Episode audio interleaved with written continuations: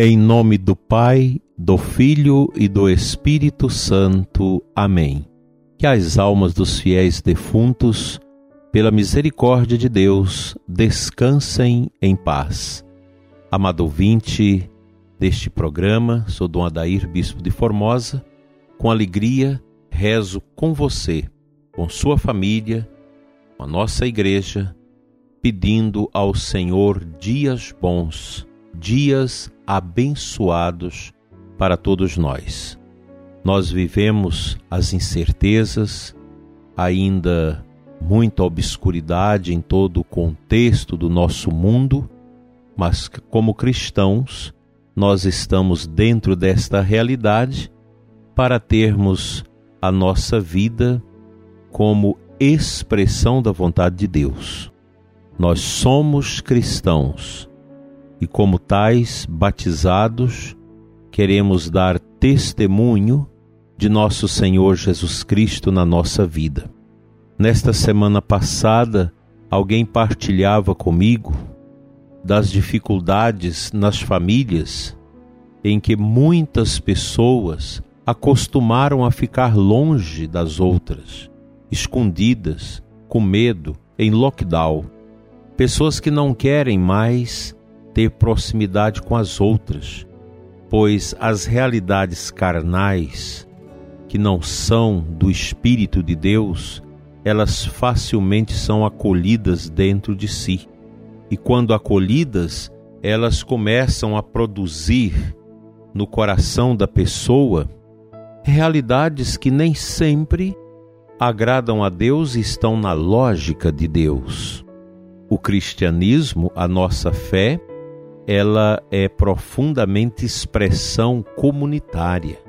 Nós rezamos juntos, celebramos a missa juntos, partilhamos de momentos espirituais juntos, e isso faz a diferença, isso ajuda, isso enobrece a alma, cresce o espírito.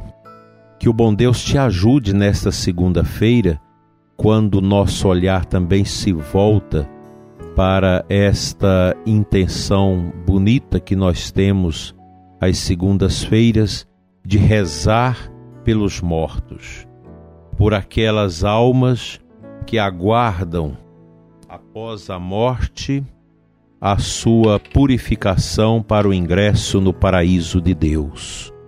De forma que a igreja zela também pela vida, pela espiritualidade dos seus filhos falecidos. O fato de uma pessoa ter morrido não significa que ela não exista mais, pelo contrário.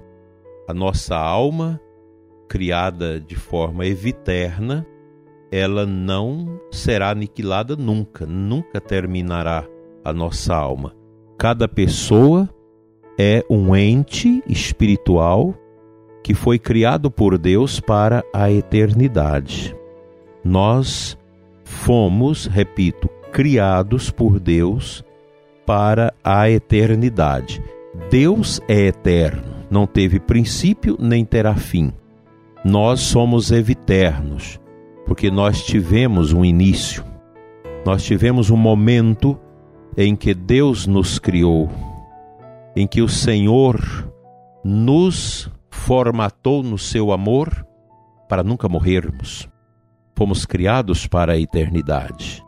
Essa eternidade que nós já estamos dentro dela, embora circunscritos numa realidade ainda material, histórica, é o grande presente, é o grande dom que Deus nos deu e que nós estamos sempre na esperança de um dia possuir toda essa realidade da vida eterna.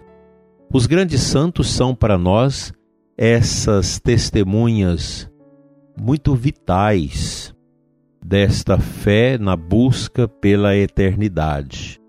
Isso deve acompanhar também o nosso coração, os nossos sentimentos, os nossos desejos. Eu quero passar a minha vida após a minha morte na eternidade com Deus. Assim, os cristãos, ao longo dos tempos, no martírio, eles nunca temeram a morte. Nós que somos crentes em Deus, cristãos, não podemos ter medo da morte. Jamais a gente pode querer colocar certas proteções na nossa vida de forma que a gente não possa experimentar a morte. A morte é uma realidade. Ela está presente na nossa existência. Ela faz parte desse processo no qual Deus nos mergulhou por seu amor. E a grande espiritualidade de preparação para o nosso encontro definitivo com Deus está nesta comunhão que nós fazemos aqui neste mundo tão precário, tão carente, tão pequeno. É aqui que nós fazemos esta nossa íntima comunhão com Deus. Com Ele nós vamos viver, nós vamos crescer, pois o Senhor nos enche de paz e de vida nova, de esperança. Assim, o outro é para mim também esta grande alegria. O próximo é para nós uma estampa da grande manifestação de Deus para nós. O outro. Nós não podemos, como cristãos, entender o outro como inferno, mesmo que o outro seja uma pessoa difícil, mas nós precisamos entendê-lo como irmão, como aquela pessoa que nós conhecemos, que entrou na nossa vida, seja pela família, pela amizade, e que vai nos ajudar a caminhar para o céu. Vamos ouvir a palavra de Deus.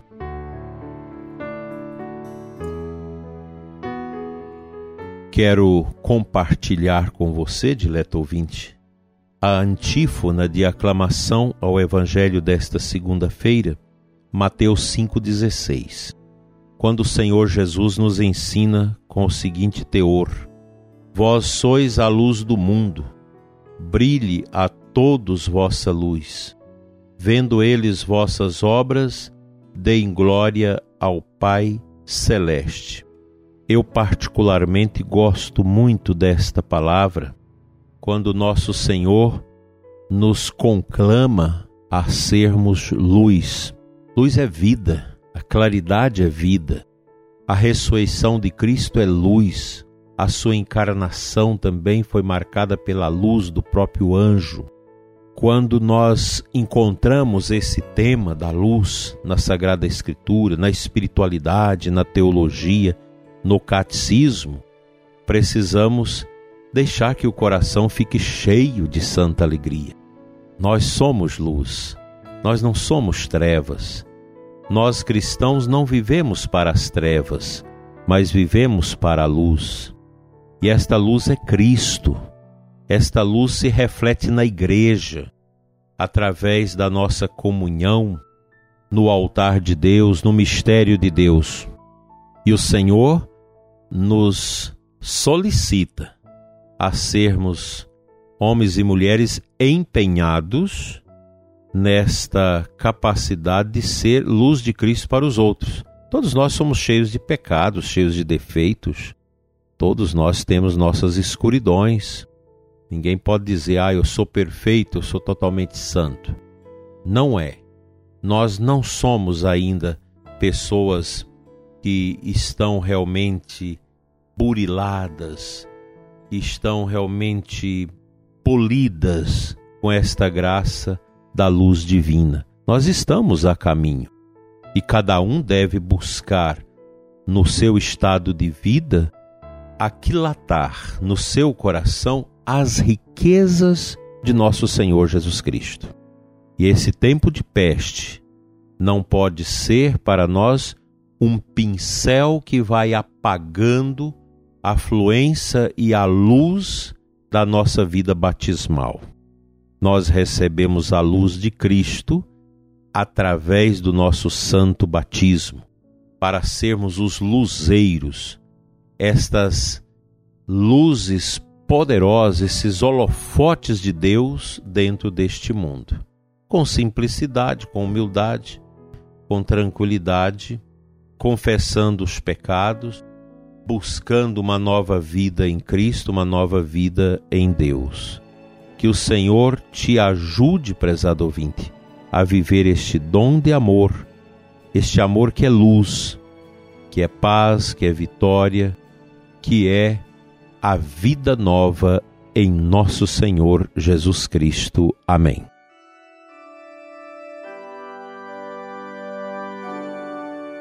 Senhor nosso Deus, luz eterna em nossos corações. Pai Santo, eu quero te entregar agora as famílias que sofrem, as famílias machucadas pelas mortes, pelas dores e sofrimentos, pela pobreza, dificuldades outras na vida familiar. Vem, Senhor, em auxílio da fraqueza do ouvinte que ora conosco neste momento, que suplica pela sua bondade. Toca, Senhor, os doentes, os que estão cansados, abatidos, sofridos, que estão atormentados pelas dores do corpo e pelas dores da alma. Pai Santo, cura as famílias, os casais, as casas onde o esposo e a esposa não estão bem, onde os filhos não estão bem com seus pais. Que a luz da esperança brilhe, Senhor, por obra da tua graça, na vida dos ouvintes do programa Oração da Manhã, dos que seguem pelas mídias e também pelas rádios. Enche-nos, Senhor, de santa alegria, de esperança, de amor e de vitalidade. Amém.